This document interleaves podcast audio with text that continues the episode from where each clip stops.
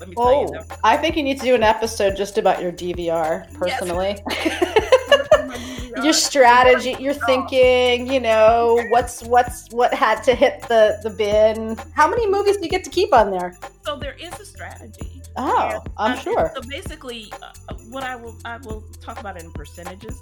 Like I, it's hundred percent, and at eighty percent, the DVR starts operating crazy. So I have Oh, to stay okay. under eighty percent. Okay. Yep.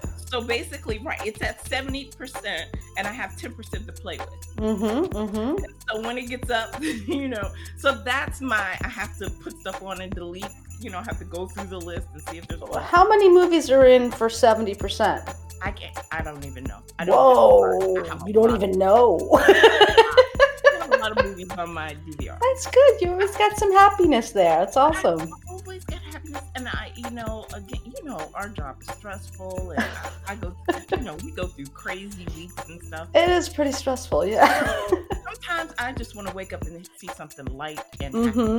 And Yep. yep. So I always have a selection of light and happy. It's good. You don't do the heavy thinking with these, right? Exactly. You're not like, oh, why didn't that work out? it always works out.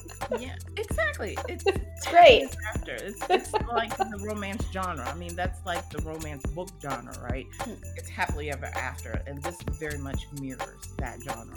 So, um,